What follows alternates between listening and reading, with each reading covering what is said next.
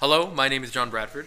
Um, I use a web name, so I'm like, I'm not sure if I should like. Use your web name. I don't have a web name Yeah, though. If I, I- mm, no, I can't. That's a hidden alias to hide my catfish profiles.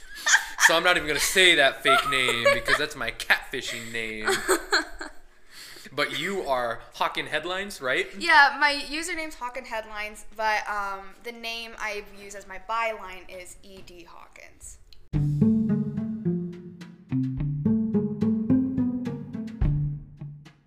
So I think what we want to do with this podcast is basically just like talk about all of our various fandoms and pop culture and everything and talk about our theories break it down like from a literature sort of standpoint even though they're not actually literature Well, I mean, technically Kind of everything, because consider like it. someone wrote it, so like I guess it is literature. yeah That's fair. That's fair to say. yeah so um, we'll be talking about all sorts of fandoms all sorts of tv shows books movies all of the above